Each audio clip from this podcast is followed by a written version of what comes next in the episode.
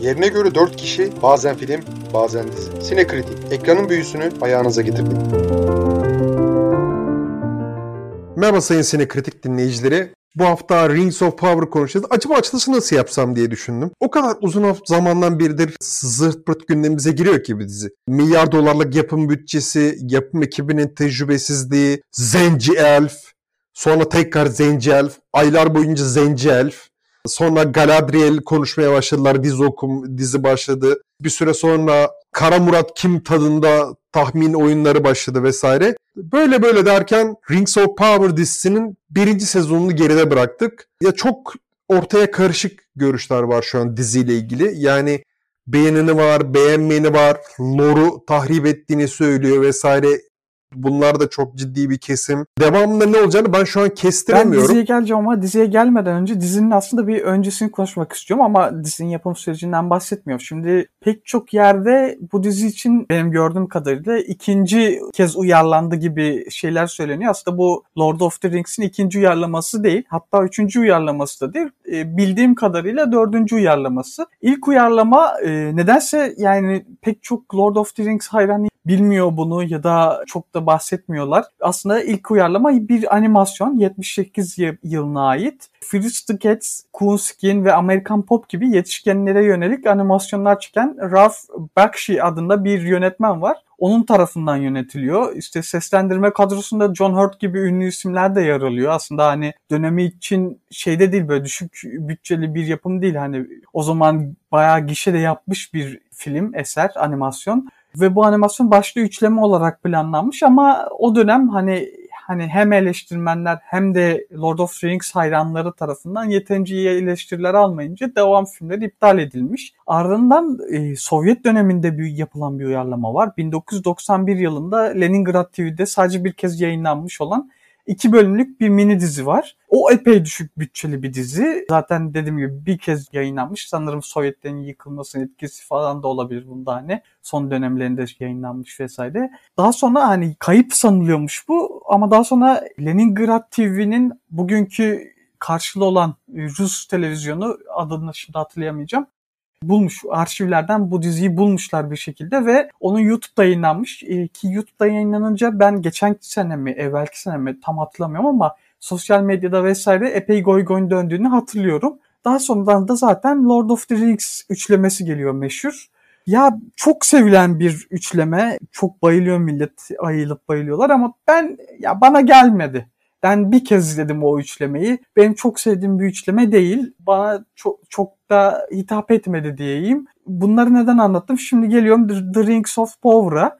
Şimdi The Rings of Power ben e, beklentisiz baş, daha doğrusu beklentisiz de doğru bir ifade değil. Daha önce işte Lord of the Rings üçlemesini sevmememin de şeyle ve hatta ben sezon finalinin yayınlanmasını bekledim diziye başlamak için. Çünkü hafta hafta izlemek dizi ben pek sevmiyorum. Neyse bunu geçeyim. Ben diziye başladığımda yorumlar da genel anlamda olumsuzdu. Hani diziye başlarken olumsuz bir şeyle başladım aslında. Hani e, bir beklentiyle başladım. Ve belki bunun da etkisiyle ben çok da fena bulmadım. Hani diziyi sevdim. Hani kesinlikle hani izleyin dediğim öneririm dediğim bir dizi değil ama diziyi sevdim ve sıkıcı da değildi bence. Hani Zaten Lord of the Rings dünyasına hiç hakim olmadığım için kitapları hiç okumadım etmedim. O şey yönlerinde de benim için bir sorun oluşturmadı. Hani kitaba bağlı kalmadı, kaldığı, bağlı kalmadığı vesaire. Onlar benim çok umurumda da olmadı. Ben genel olarak fena bulmadım dizi yani sıkılmadan izlediğim bir dizi oldu.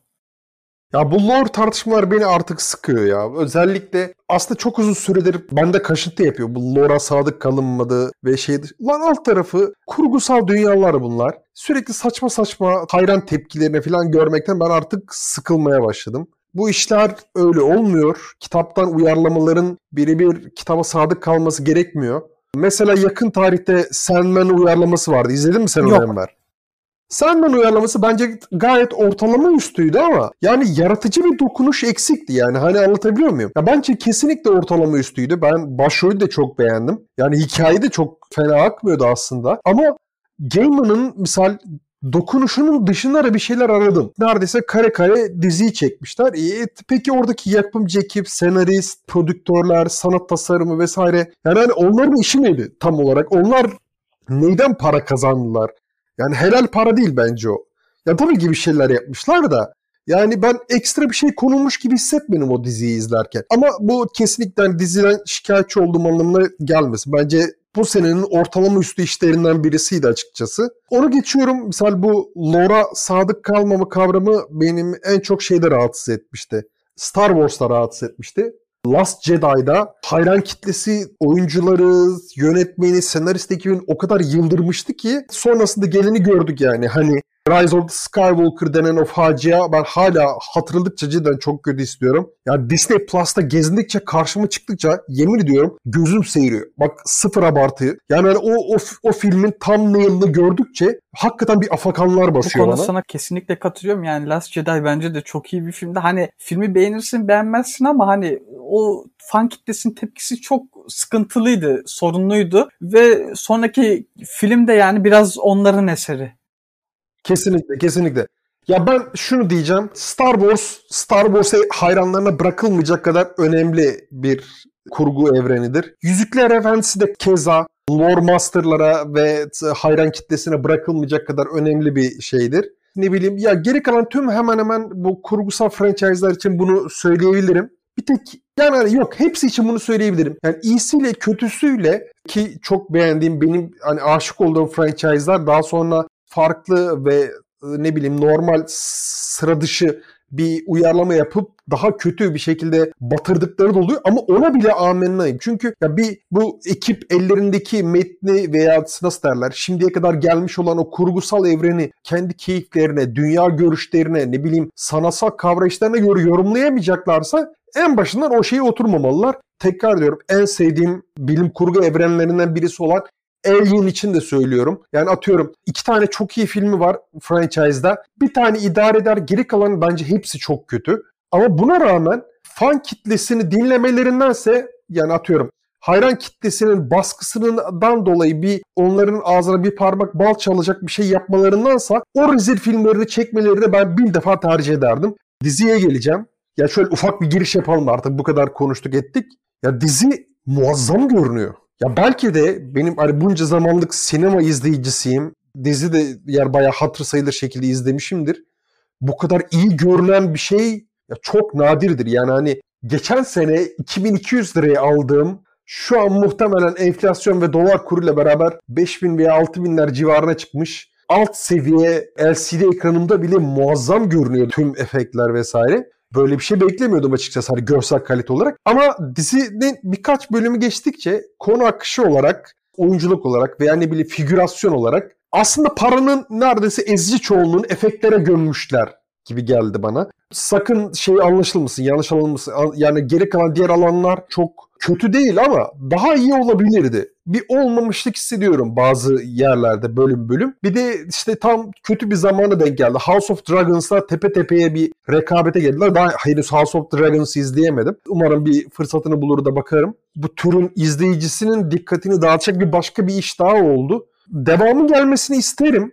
Ama ikinci sezon onayı geldi değil mi? Yanlış Bilmiyorum ikinci sezon oynayı geldim ama geleceği kesin hani ben söyleyeyim. O o kadar milyarı harcadıktan sonra bu şey diziyi tek sezonda bırakmazlar. Hatta bence buradan garanti 5 sezondan az çıkarmazlar yani o kadar para harcadıktan sonra. Paraya geldim sen de bahsettin. Ya görüntü olarak kesinlikle çok iyi ama bana da yani o yarım milyarın yarım milyar mı harcamışlardı?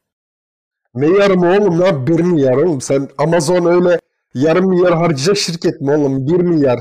Temizinden ya, milyar. O bir milyarın karşılığını ya bir milyar tabii ki de sırf ilk sezon için e, harcamadılar belki ama o bir milyarın karşılığını yine de ilk sezon için harcamasılar da ta- sadece o parayı ben bulamadım. Hani bana da sanki diğer konularda hani diğer e, alanlarda da ne kadar iyi olsa da bilmiyorum sanki daha o paranın karşılığını dizide dizi izlerken göremedim gibi. Onun dışında ya sorunları var dizinin. Kesinlikle sorunları var. Karakterlerle ilgili olsun, şeylerle ilgili olsun. Ama dediğim gibi pek çok sorun da bana şey gelmedi yani lore, lore'u çok önemseyenlerin diyeyim bahsettikleri pek çok sorun da benim için bir sıkıntı arz etmedi. Ama asıl senden şey yapalım yani sen evreni daha çok biliyorsun hani onu da bir bahset hani ne kadar uyuyor kitaba ne kadar uymuyor onlardan bir bahset sen.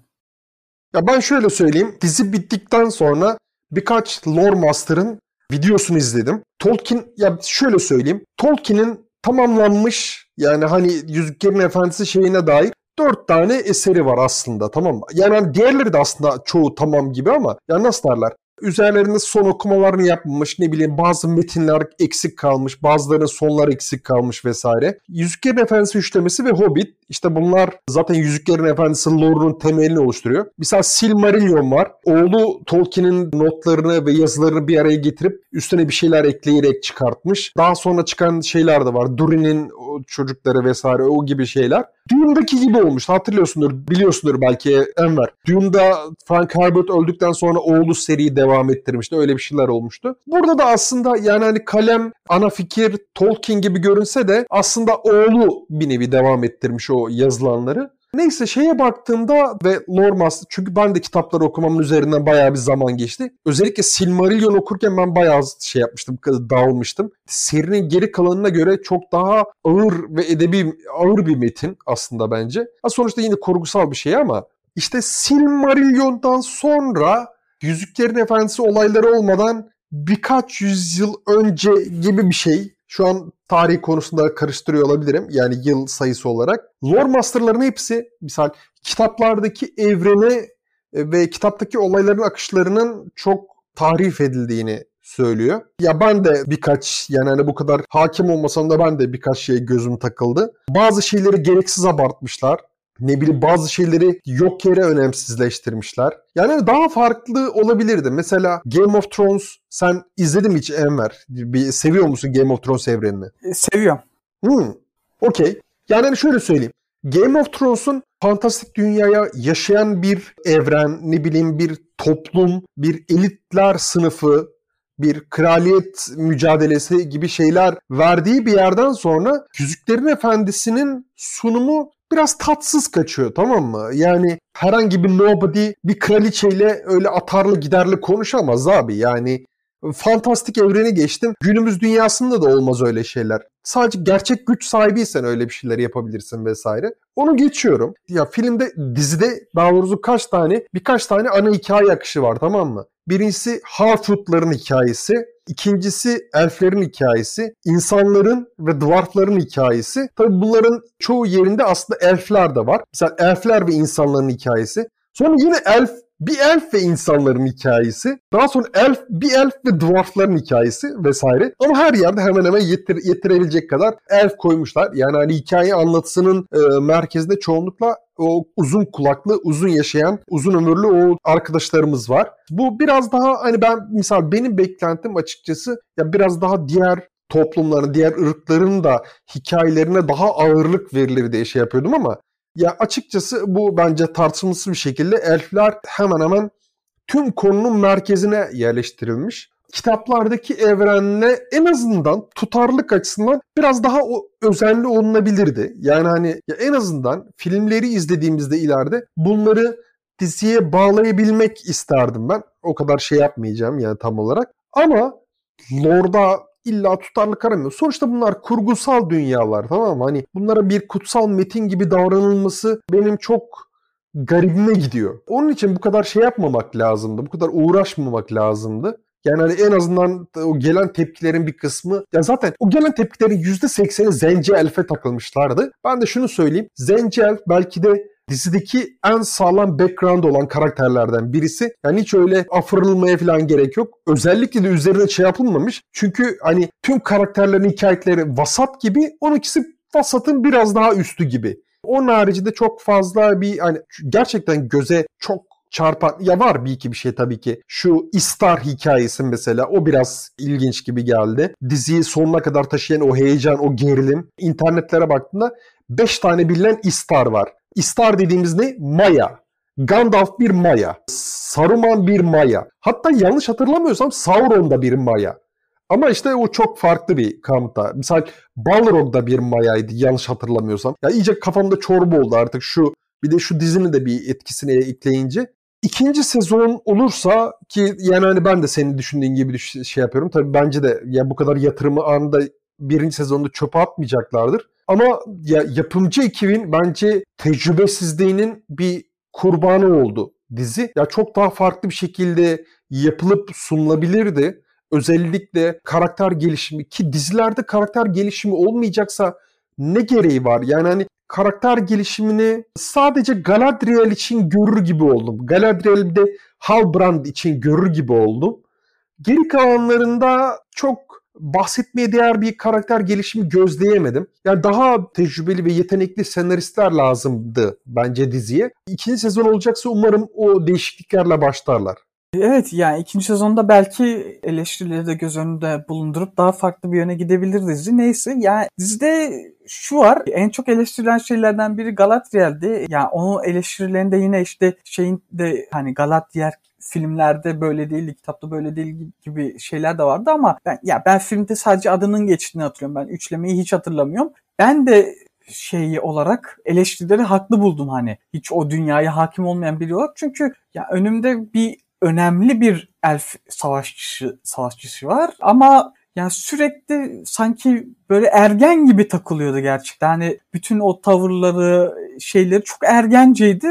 Yani o bana çok battı gerçekten. Ve sen dediğin şey de benim dizi izlerken çok dikkatimi çekti. Gerçekten yani kraliçeye işte o Gilgalad'a krala yani kimse kral kraliçe muamelesinde bulunmuyor. Hani sıradan halktan tebaadan biri gibi muamele görüyorlar. O bana çok garip geldi. Hani Gilgalad'a hadi belki şey diye düşündüm orada. Gilgalad'a çok hani kral muamelesinde bulunulmamasına ne kadar garipsesem de belki elflerde böyledir e, ne bileyim dedim ama Numenor'daki kraliçenin hiç de kraliçe gibi davranılmaması, askerlik arkadaşı gibi davranması Galadriel'in ona, kraliçenin de bunu çok daha hani dert etmemesi vesaire benim de bayağı bir garipsedim. Onun dışında Istar, Istar dediğim bu yıldız gibi kayan dev adamdı değil mi?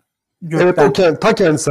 Şu Harfoot'larla beraber giden uzun boylu saçı sakalına karışmış arkadaş. Şey verdik spoiler verdik diyeceğim de İster'in ne olduğunu ya spoiler sayılmaz ya artık bu bir common knowledge gibi bir şey yani öyle söyleyeyim. Çok da bir şeyden bahsetmedik. Ya işte ya diziyi izlememiş olanlar için ya en azından bir süre Kim Sauron geyiği dönüyor ama ya bence çok şüpheye gerek yoktu o açıdan ya. O Star benim de şeyimi çekti, ilgimi çekti yani o karakter olarak acaba ne olacak, nereye gidecek? Hobbitlerin, Hobbit değil de neyi demiştin? Harfoot mu? Evet Harfoot, Harfoot. Çünkü filmlerde hatırlıyorsan hobbitler yerleşik tarım yapan bir şey. Bunlar göçebe. Hmm. İşte bu Harfoot'larla onun arkadaşlığı da ilgi çekiciydi. Oradaki hikaye de hoşuma gitti. Yani bunun dışında en sevdiğim karakter Halbrand oldu benim şahsen. Altı en dolu karakter olduğu için mi diyeceğim ama ya ben sadece şöyle söyleyeyim. Ya mesela karakter gelişimi çoğu hani ön plana çıkan karakterler için bence bir, bir nevi ayağı çukurdaydı. Yani hani tam beklentimi karşılayamadı. Ama bir yandan işte tekrar az önceki şeye geleceğim. Game of Thrones'un o ayakları yere basan şeyini gördükten sonra biraz daha farklı bir uyarlama bekliyordum açıkçası. Yalan söylemeyeyim. Yani hani burada zaten Lord of the Rings'te çok az entrika var.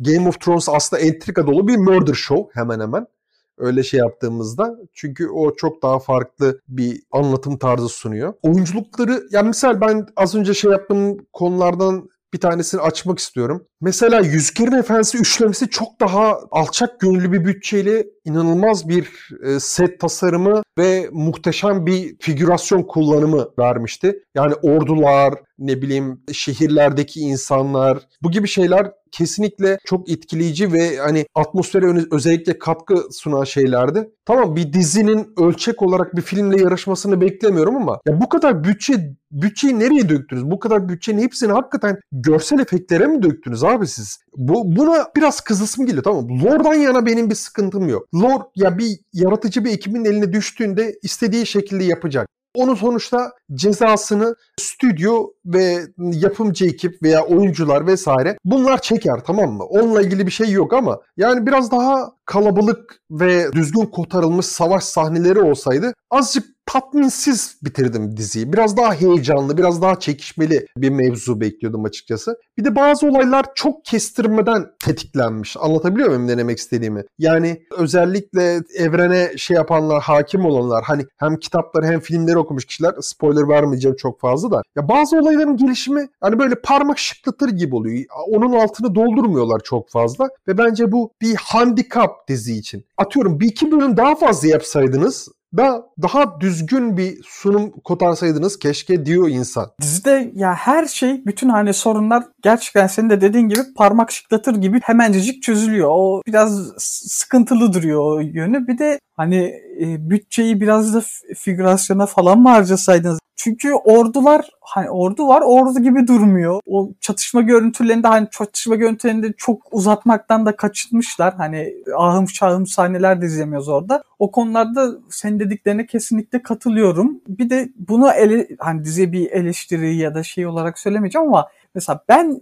dizi izlerken şunu hissettim. Eğer bir orta dünyalı olsaydım ben şahsen Sauron'un saflarında savaşırdım. Çünkü yani dizide şey çok gözüküyordu. Yani elfler tamamen kibirli. Hani insan düşmanı. Yani bana öyle geldi dizi izlerken. Hani işte yok Galadriel'in Numenor'ların kanlarıyla kazandıkları adaya biz size hediye ettik ya onu falan demesi. Hani mesela orada beni hani bir insan olarak bana battı. Güneyde yine yani neredeyse Güney Kurtuluş Savaşı öncesi Anadolu'su gibi bayağı işgal altında. Hani düşman askerleri sürekli geziyorlar aman göze batmayın diye insanlara hani bir şey demiyorlar öyle ama hani onu der gibi geziniyorlar ediyorlar insanları sürekli bir baskı altında bırakıyorlar. Ben şahsen o dünyada yaşasam sonranın saflarında elflere karşı savaşırdım diye düşündüm. Ya katılırım çünkü ya şu da var bir yandan aslında şeyden çok daha fazlası mevcut. Herkes sadece Yüzüklerin Efendisi filmlerini düşünüyor, filmlerini ve kitaplarını düşünüyor. Aslında Silmaril'de anlatılan çok daha kompleks bir dünya var. Yani elfler, insanlar ve cüceler arasında savaşlar, çekişmeler vesaire bunlar çok sık yaşanmış mevzular. Ve elflerin mesela en düzgün canlandırmalarından birisi mesela bir ağaç için bir ağaca zarar vermemek için ölümü göze almaları bile mesela bence iyiydi. Yani elflere dair en iyi portrelerden birisiydi. Yalan söylemeyeyim. Çoğunlukla şikayetim yok. Yani hani böyle hep gözüme batan şeyleri söylüyorum gibi geldi ama mesela bir tane daha gözüme batan bir şey söyleyeceğim. Kalanda şeylere bahsedeceğim. İyi taraflarına odaklanmaya başlayacağım. Mesela müzik olarak biraz tatmin etmedi beni. Çünkü film evreni bence çok güzel ve etkileyici müziklere sahip. Yani hani jenerik olarak da film için e, müzikler olarak da vesaire bence çok iyi. Ama bu dizinin jenerik müziği de ne bileyim çeşitli yerlerde çalınan müzikler de bana çok hitap etme ne yalan söyleyeyim. Yani hani Hobbit'te bile ki Hobbit benim için gerçek bir baş ağrısıdır. Ona hiç girmiyorum. Sadece hatırlamak bile benim bende baş ağrısına yol açıyor. Bu müzik konusunda bir tık daha iyi olabilirdi. Şimdi biraz da iyi taraflarına geleyim. Bence kötü karakter ya kötü demeyeyim de vasat karakter metinlerine rağmen oyuncular bayağı iyiydi. Çünkü hani bir televizyon dizisine kolay kolay bu kadar yetenek dolu bir kadroyu sığdıramazsın. Ki hani öyle efektler mefekler diye dalga geçtik ama muhtemelen paranın önemli kısmı da bu yetenekli oyuncu kadrosuna gitti diye tahmin ediyorum. Ama ya bu konuda sen ya şeye katılıyorum. Oyuncu kadrosu evet yetenekli ama çok tanınan isimler değiller. Oraya çok da para gittiğini zannetmiyorum. Ucuza mı çalıştırmıştır diyorsun? Jeff Bezos yapar aslında biliyor musun? Tam onun işi. Neyse yani hani oyunculuk bence gerçekten iyi. Galadriel'le sadece Galadriel'le ilgili biraz hislerim karışık. Yani bazen ya iyi mi kötü mü tam emin olamadım rol yapma şekli. Ama genel olarak oyuncular be, beni gayet de mutlu etti. Yani performansları ortalama bir proje için bile gayet iyi yani iyiden de iyi hatta açıkçası. Elendil'i ben yani benim en çok beğendiğim Elendil ve şu gökten düşen adam. O ikisini ben inanılmaz beğendim. Harfoot'lardaki iki hatun vardı. Onları da ben çok beğendim mesela. Genel olarak hatta Elrond'u da çok beğendim. Elrond da bende çok iyiydi. Durin de çok iyiydi. Ya bunlar oyunculukları gerçekten gözümü okşadı. Bana, bana da iyi geldi. O açıdan sıkıntı yoktu. Görsellik çok iyiydi. Ya açıkçası bu evreni de özlemişim ya. Yüzüklerin Efendisi hakikaten 21. benim için 21. yüzyıl sinemasını dönüştüren bir konsepttir. Açıkçası hani orada kalması tam olarak razı değildim. Yani daha fazla materyal çıkabilir diye düşünüyordum açıkçası. Bir süre oyunlar evreninde yaşamaya çalıştı işte. Oyunlarda devam etmeye çalıştı oradaki hikaye. Ama Yüzgerin Efendisi'nin yeri tabii ki ekran. O konuyla ilgili herhangi bir şeyim yok. Konu idare eder. Oyunculuklar çok iyi. Efektler inanılmaz iyi. Karakter gelişimi sıkıntı. Biraz söylediklerimi toparlıyorum artık. Onun haricinde olaylarla ilgili yani hani bazı olayların altını doldurmakta zorlanmış dizi. Yani %100 seyirlik bir şey olmayabilir ama ben hani kesinlikle kötü değil. Ha bu arada lore'a da sadık değiller. Yani belli yerlerde lore'u delik deşik de ediyorlar. Hem aradaki zaman aralığını kısaltıyorlar hem de bazı olayların doğrudan kitaplarla çelişmesi gibi şeyler var. Ama bu benim için sıkıntı değil. İdare eder bir seyirlik ama tamamen size kalmış. Yani diziyi izleyecekken Zenci Elf tartışmalarına falan kulağınızı kapatın. Bir iki bölüm şans verin. Sarıyorsa eğer gerisi de gelecektir yani. yani kalanını da izleyebilirsiniz diye düşünüyorum ben. Normalde işte ben dizi çok izlemiyorum biliyorsun. Dizilerde genelde çok çabuk sıkılırım bu diziyi hani sıkılmadan izledim. Bu bir kere benim için büyük bir arttı. Ama mesela sıkılmadan izlerken hani dizi bana çok hani şey bir şey hissettirdi mi?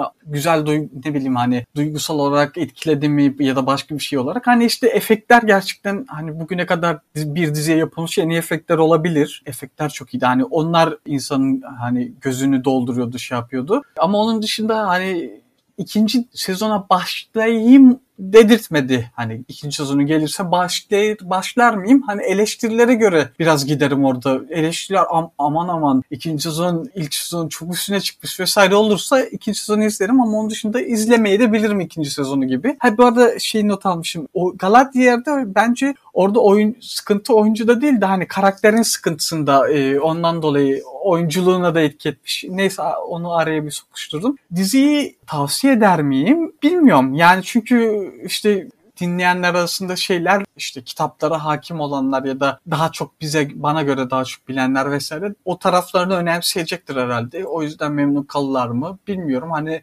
dizileri daha doğrusu kitaba vesaire bilmeyenlere de önerir miyim? Ya orada da çok emin olamıyorum hani. Çok daha gönül rahatlığıyla önereceğim bir dizi değil. Ya ben öner hani yüzde yüz önermedim de hani iki bölüm izley ben şöyle dedim yani iki bölüm izleyin sarıyorsa gerisi gelir. Yani hani ben öyle söyleyebilirim en fazla. Ya onu da demem ben genelde çünkü yani ilk iki bölümü mesela ben onu mesela çok seviyorum. İlk iki bölümü izliyorsun dizinin sonra sonu gelmedi sonrası gelmeyince hani sanki o iki bölüme harcadığın zaman çok israf etmişsin gibi oluyor. Onu da ben diyemeyeceğim maalesef. Bu arada sen oyun dedin. Oyuna gelmişken oyunlardan bir bahsedelim kısaca. Yani normalde hani Amazon aynı zamanda oyun stüdyoları vesaire de var. Amazon Game diye bir yönü de var. Hani oyunu gelmedi Amazon'dan bunun. Hani dizisi gelmişken. Gollum'la ilgili bir oyun çıkıyor ama yakında. Alman bir adventure oyun firması tarafından çıkıyor. Ya şunu söyleyeceğim. Normalde Amazon bir oyun yapacakmış. Enis Kerazor geçenlerde bir videosunda anlattıydı. Bir MMO oyunu yaptıracakmış. Yani doğru düzgün bir oyun değil de aman online bir oyun yaptıralım demişler. E, ben MMO oyun online sevmediğim için böyle diyorum. Online sevenler kızmasın şimdi de. İşte Leo isimli bir oyun firmasıyla anlaşmışlar ama daha sonrasında firma bu sürekli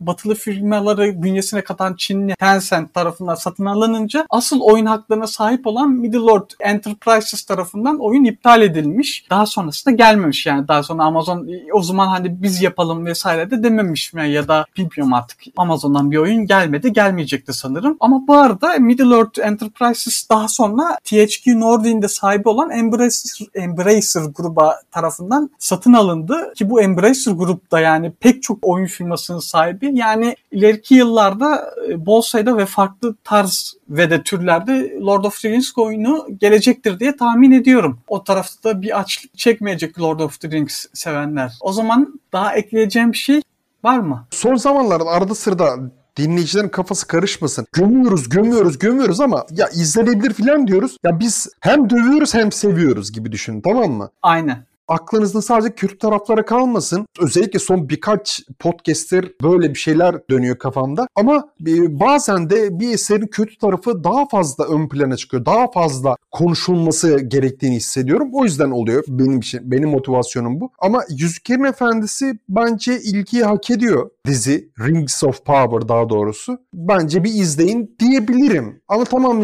işte biraz da riskli. Beğenmeme riskiniz de var. Ben tatmin oldum belli bir seviyeye kadar. Podcast'imizle ilgili ya da diziyle ilgili görüşlerinizi podcast'imizin linkini de paylaşarak sosyal medyada kritik etiketiyle görüşlerinizi bildirebilirsiniz. Haftaya görüşmek üzere. Görüşürüz.